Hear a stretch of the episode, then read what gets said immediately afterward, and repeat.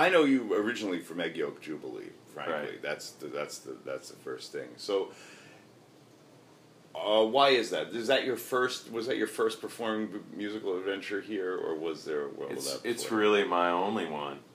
That's Uh-huh. it. You know, I mean, it was my first real group that I was really ever in. I mean, I you know dabbled around in some rock and roll bands before that, but nothing that had ever lasted. You know, Uh-huh. or anything. I mean, I started doing egg yolk when I was twenty five, and I knew that that was. I mean, it was going to have some traction because it was a project that Paul Grass and I were doing together, and we, you know, we were buds in high school, and uh, you know, we went to film school together at UNO, Mhm. and uh, so I knew that in collaborating with him, it was at least something that would that would grab hold, Mhm. you know, and, and, and have some legs. So you guys seem pretty good at getting stuff together and, and, and or at least getting projects to completion, I guess. And and you were filmmakers. How did you get the rest of the band together? So. it was, uh, Well, um, it was kind of cobbled together from uh, the pieces of some other bands that were falling apart at the time. Ah. So you might recall that there was this band, Lump, that Ben Ellman was in Very well. prior to Galactic, right? Yeah, exactly. So Mike Joseph, who's no longer with us, um, I, I, not not in body, but I mean, okay, no- thank no God. longer- I thought I was about to Not- something I didn't know. He's no longer with the band. Okay. uh, is he was in Lump, and then Eric Belletto was in Lump for a time. really? Yeah, he was toward the end. Yeah, I did not realize. he that. and Ben Ellman were, were in the band together. They were the uh, they were the saxophone people. Oh, okay. No, They were he was trumpet. trumpet. They added okay. trumpet. Yeah, toward Okay. the end. All right. And then our first drummer was AP Gonzalez. So I mean, really, Oh yes. you know, there's a lot three fourths, two thirds of that band came over into Egg Yolk Jubilee. Now, the, and- bit- in what way does but Egg Yolk Jubilee? Carry on. I interrupted you. No, no, go ahead. Uh, Egg Yolk Jubilee doesn't at all resemble one. What's or bit or does it? No. Or am I missing something? No, because I, I think it was really a concept of Paul's that drove it in the beginning. What you know, well, I mean, Paul's a guy who has always had and still does, which you will see uh, vis-a-vis a film that he and I collaborated on that's going to be released probably later this year. Uh-huh. Uh, he's always had a wild and idiosyncratic sense of humor and approach to uh, subjects that he's interested in. Mhm. And, you know, he's a big fan of English humor and Monty Python and things like that. And he thought that it would be funny to just kind of like take a punk rock approach to Dixieland, Okay. you know.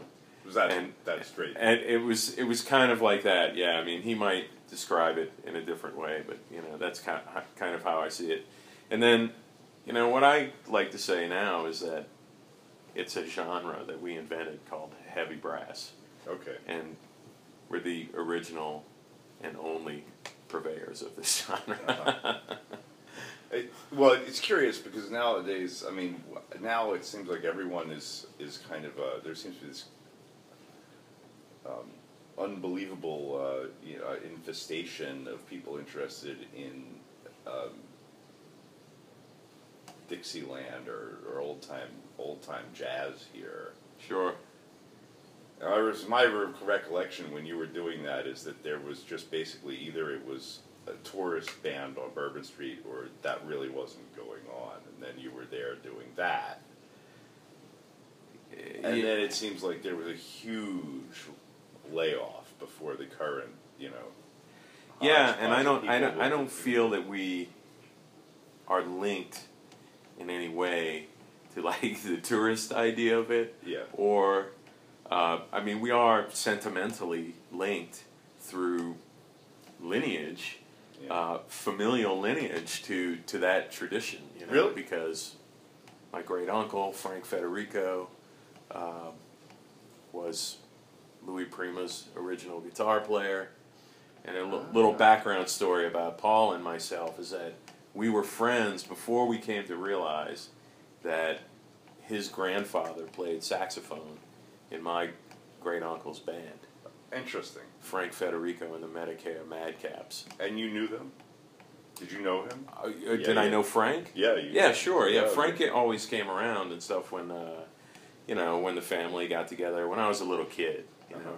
he was always like the most entertaining guy Okay. in the room. You know, I mean, he, he really came from that kind of like uh, this, you know, the the whole the kind of a, Italian humor, body over the top kind of thing that came out of New Orleans. You know, Okay. that finally manifested itself in in uh, in in in, uh, in Louis Prima's band. You know, Uh-huh. which most people think he's from New York Yeah, yeah. for whatever reason. You know, Yeah. but for me, it's so different. You know, it's Yeah. like it's like Sinatra, so different than Louis Prima. You know, it's like you know you can really see that kind of sense of humor coming out of New Orleans. How know? would you describe that sense of humor? I mean, is it something?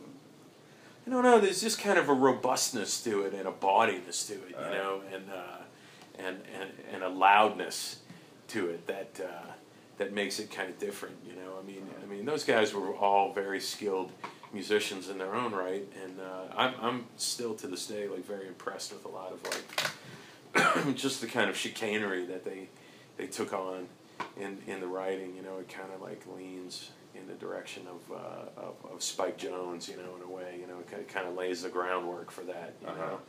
know, um, zaniness. Uh-huh. You know, and there's a kind of shecky kind of thing to that. You know that. uh Uh-huh.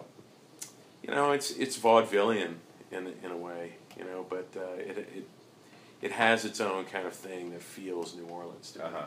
You know.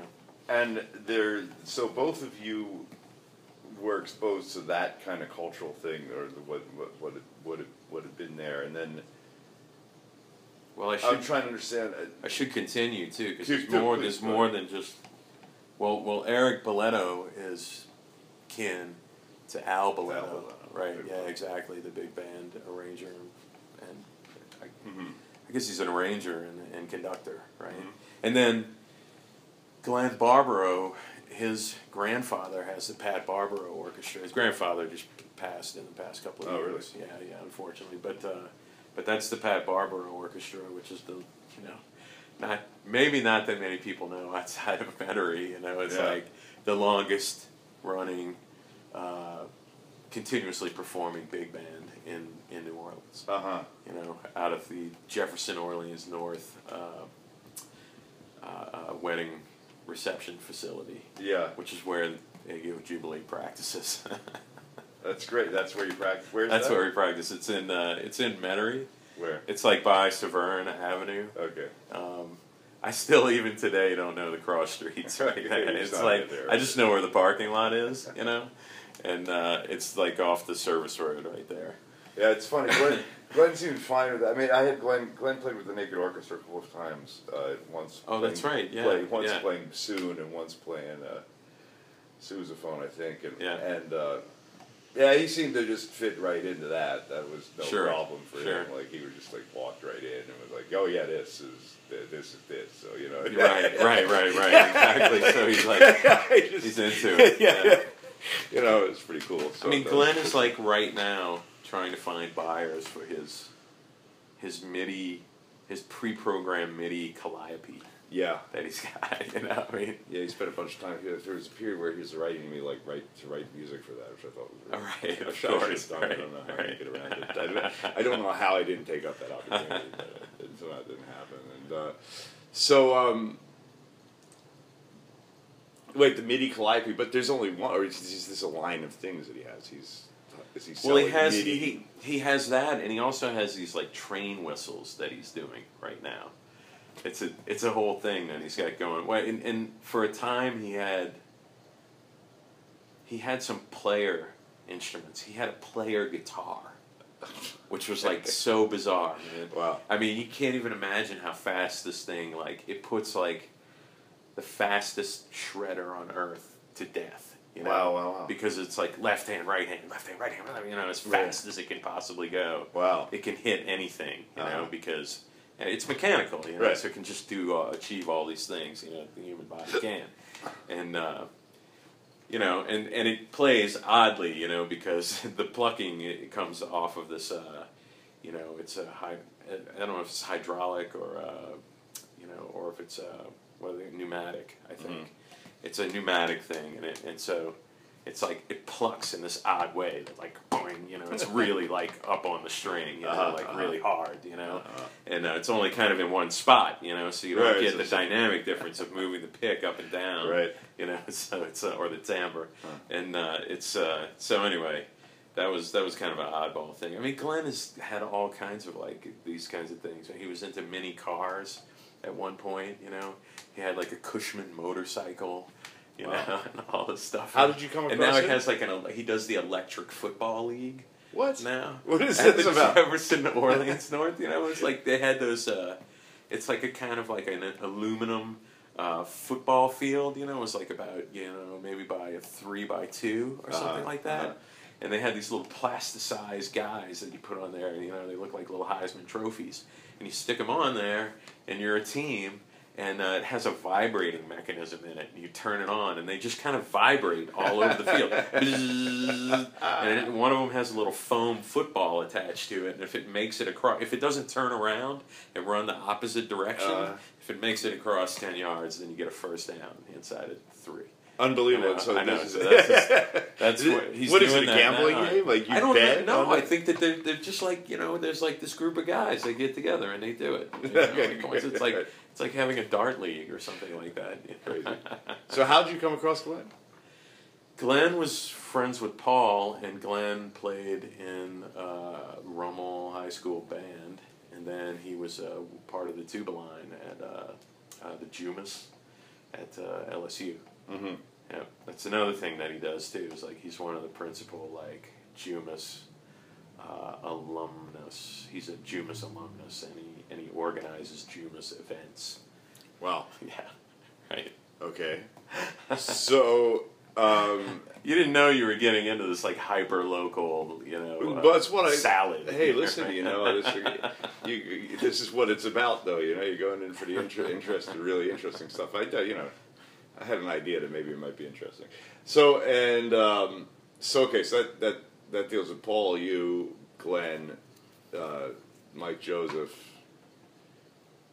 Was Mike Joseph's brother in there? Well, no, um, no, none of his siblings play music. He's the only musician in the family, um, as far as I know. But I, I mean, a lot of the glue is the Rummel band Okay. before all of this. You know, All right. like like Glenn, Eric, Mike, Paul before he got tossed out of Rummel. Um, Why was he tossed out of Rummel? oh, I shouldn't say, but but weed. Okay. You know, that was the reason why. Uh, yeah, yeah, yeah. Okay, so good. good. like, good reasons. uh, so, so, so really, in a sense, like from that standpoint, it was like uh, me, and then eventually we added a bass player. You know, which the original bass player was Tim Paco, Oh, right, I remember that. which kind of muscled his way into yeah, the band. That's right. You know, as Yeah. you might imagine. Yeah. And, uh, and then it was Steve Calandra after I that, remember that, right? right, yeah, okay. exactly. And then Steve uh, jumped ship and went over to the Morning Forty Federation and other projects, and then Mike Hogan. You know, and Mike Hogan was kind of like, do you know Mike? no, man, I don't know, Mike. Mike does a lot of like hi- his bag is mastering and duplication. You know, Oh, in really? terms of like how he makes his living. Uh-huh. But he does a lot of mixing and stuff too. You know, Okay. he's kind of this mastering guy around town. You know, he does all kinds of projects out of his uh, little basement in his house. Okay. But he was kind of like hovering in the proximity of the band um, for years, and uh, was a friend. And so when uh, the slot came available, he joined us, and he's been with us ever since. Mm.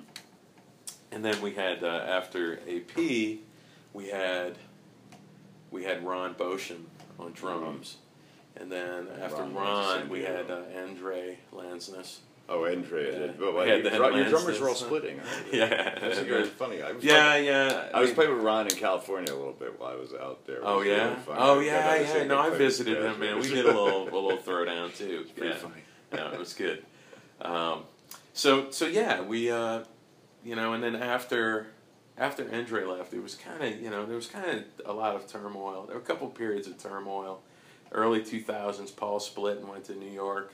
Kind of you know threw a monkey wrench in things, and then and you know obviously Katrina. You know I was out of town for a couple of years, and then um, you know, there were just personnel difficulties. We we ran through the drummers, and uh, I, I mean, you know how it is. Like with a band like us, the difficulty is that the music is so idiosyncratic, Mhm. and since nobody is necessarily a, a read from the page musician, probably uh, Glenn is probably the most advanced member Uh-huh. from that standpoint. You know that that it's like it, it's difficult just to slot somebody in. You know, Mhm. Y- y- we're not one of these bands where you can like you're playing from the canon and you could just you know as you know there's so many of these rotational bands around town Yeah. where everybody's just calling each other up and saying hey i can't do this gig tonight. I have a more lucrative thing. Can you sub out for me? Right. you know and it's like oh what are we playing? Well okay this this this and this. Oh i know all of those tunes okay Yeah. fine. I'll come in and sub. No problem. Or they've got the sheet music you know and you can just play off of that. You just can't do that with us Mm-hmm. you know? Right. so anytime a drummer uh, exits, you know, it's like a big downer. Sure. Everybody's, you know, so so then, uh, you know, with like James Clark played with us, and and then uh, we settled on uh, Colin Rooker, um, and then he played with us for a bit. Things didn't work out there, and now Keith Ajar is playing with us. Okay. And uh, Keith, you might know, is the drummer from Bingo. Oh yeah. Yeah, Right. Mhm. Okay. So, how much are you playing nowadays? Well, more than we have in the past few years. That was Sure. actually the impression I got. It was like all of a sudden I was seeing a lot more cats actually that from then, it's like early '90s things that were suddenly out doing things amongst them yourself. But uh, you know, and I, I uh, you know, Lou's got that band. I was shocked to see Lou Devino back out doing Right, stuff. Actually, right, I thought, yeah. I thought that was like retired for good. Like he's gone, you know. But it's a- Uh, Norco Lapalco. yeah, like the great Norco Lapalco. And then, and then, um, so, how did, what do you feel? I mean, did you, did you feel when you started doing the band that, that things were somewhat conducive to having that kind of band around at that time, or, or you know, what was the what did you find it the situation getting gigs or, or starting to work in the world in which that band showed up? I mean, Jonathan, we used to we played shows with like dudes that we knew, Uh-huh. you know, and dudes that we knew um, were guys from here who like a lot of them had metal bands. Right. You know, so we had this. I mean, we were like this freak act. Yeah. You know that we played shows at Dixie Tavern and stuff like that. You know, with like, with with like metal sludge metal bands sometimes, man. Like, I mean, it made no sense from a billing standpoint. You know, but we were just like, hey, we know those guys. Maybe they'll give us a Uh-huh. an opening slot. Um, and then it just kind of morphed from there into us being our own thing. And we, we had a kind of a heavy following in Mid City, you know, for for a while when the Acadian Brew Pub was open. You know, Oh, really? That was just. we were really like a yeah, like the hub band Uh-huh. there, you know, and uh, yeah. So, I mean, I would say yes, you know, but you know, I would temper it by saying that like the music that we make, you know, is so. I mean, again, I hate to keep using the word idiosyncratic, but that's that's what it is. You know, it's quirky and and it's a thing all unto itself, and uh, so it you know in a, in a sense sometimes I think it's like it's kind of a hard sell, which is uh, maybe something that you can relate to. I don't know. Oh yeah, I know. You know? But you know, but then on the other hand, I was one of the people who had a lot of weird bands in that era when they're. I mean, the reason I ask that question is because I get the feeling that for some reason things are. It's a little harder now to have something uh, oddball, idiosyncratic take hold now. There's something about the world, that world I don't really know exactly how to put it. But although it was hard, it was in the middle, of sandwiched in the middle of other things that were that were that were a norm. It seemed like. I mean, I think that there was more. Well, first of all, I don't want to get caught in the trap of sounding like, you know, an old person. yeah, Okay, right, don't. Don't exactly, right. um, I do think that there's some encroachment of a certain uh, pop element um, that is just somehow, you know, has passed into uh, younger people today by via osmosis and just it's it's overwhelming presence in everyday life. And and so there's like a much larger acceptance of of like large scale pop acts these days which you know the kind of like somewhat punk rock sensibilities that comes out of like uh, the Minutemen tradition and bands like Lump and, and stuff like that really forged an identity that rejected all of that shit. Right. like outright. Like there was no time when you could go to somebody's house party and hope to hear that somebody would try to like jack in a Madonna record you know, or something like that. Yeah, right. It's just fucking not going to happen, you know. And even if you secretly liked Prince or something like that, they're still not going to play it for fear of reprisals. Yeah, you know? totally. And so it's it's like it's like it just never happened. You know, it wasn't part of the scene. It was it was all about doing something that really was off the beaten path Uh. purposely, and and to do it with irreverence and with fun for us at least. You know, a lot of guys did that shit like really seriously Yeah. and with dour faces, you know. and I think that that's where we came in and and and annoyed the fuck out of a lot of those guys, Uh-huh. you know. And and and I think, for instance, like our first drummer AP, like I think that was really kind of our angle that grated on him more than anything else. was Really, AP was. I just don't think that he really like got it, you know, in terms of, and I don't think he was interested in the music, you know, and uh, and and so you know, or or or waiting for it to like evolve into something, you know, because, um, you know, I mean, he, they had been doing lump, and I, and and I can see that, you know, because. That was just really interesting stuff, you know. It was a completely different angle, you know. Hey, Well, it's let's, true, but then let's it- let's do really irreverent shit, you know, like. But I would have thought that. well, mean, you guys did really shit, but maybe it was because it was too much in a style that he didn't. Maybe. I, well, I don't know. I yeah, I knew AP too, so I. it Well, whatever it was, there was whatever it was. clearly something that it yeah Something just, jarring yeah right right AP. jarred him and he didn't want it. he didn't want to do it anymore Yeah. and that was it Yeah. know? So did you um uh how did you now how did you evolve the way work out the way you play in the band? Your function. Uh, wh- How did you decide that you were going to do, deal with the with, with this music? Well, that's a good question, man, because uh, it wasn't necessarily a style that I had considered either. You know, it was more that I liked the idea of the irreverence of the whole thing, and and just kind of like.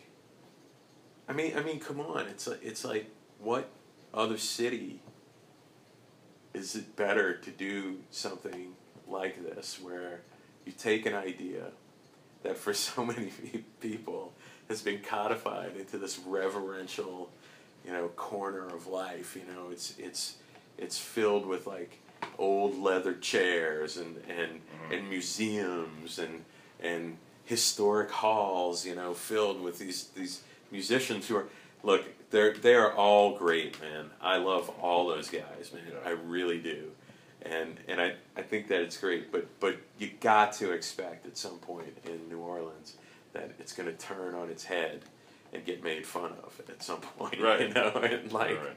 and and I think that that's really like in keeping with the entire tradition. Uh-huh. If you really go way back, it's like so much of, especially if you watch films of performers. Mm. Like i there's so much subversive shit going on Mhm. in jazz and early jazz. Yeah. So much of it is really like thumbing its nose at at, at like stodgy white America Mhm. of, of the time. You know, Yeah. it really is. Yeah. You know, um, you know. I mean, I always feel like like the thing that that like Louis Armstrong gets. You know, I mean, sometimes you know gets gets uh, I, I wouldn't say excoriated, but but you know gets criticism for.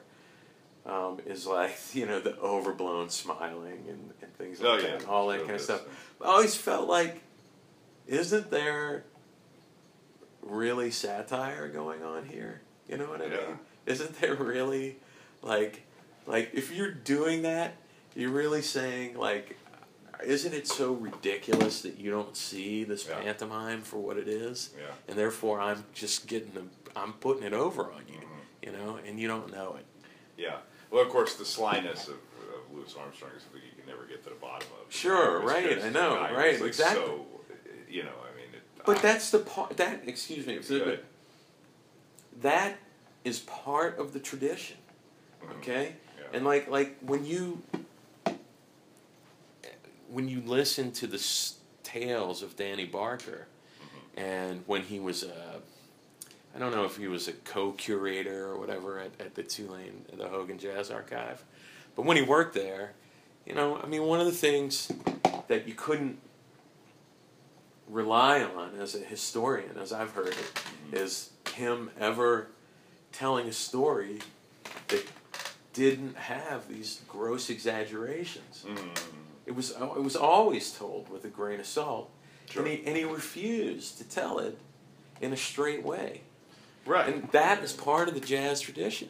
It's like it's like it's like he's trying to convey to you that that's part of it that you need to understand. Sure, You there know was a mean? style in which he told stories. Like that. I mean, I knew him. He used to come by the gig, a gig that I played a, a lot on, on his way to another gig that he played, which I feel I can't believe that I was here in an era where that was a thing, you know. Danny would Uh, yeah, I know. We're we're really lucky We're to really be lucky. in a in an age group that got got to see kind of like the tail end of that.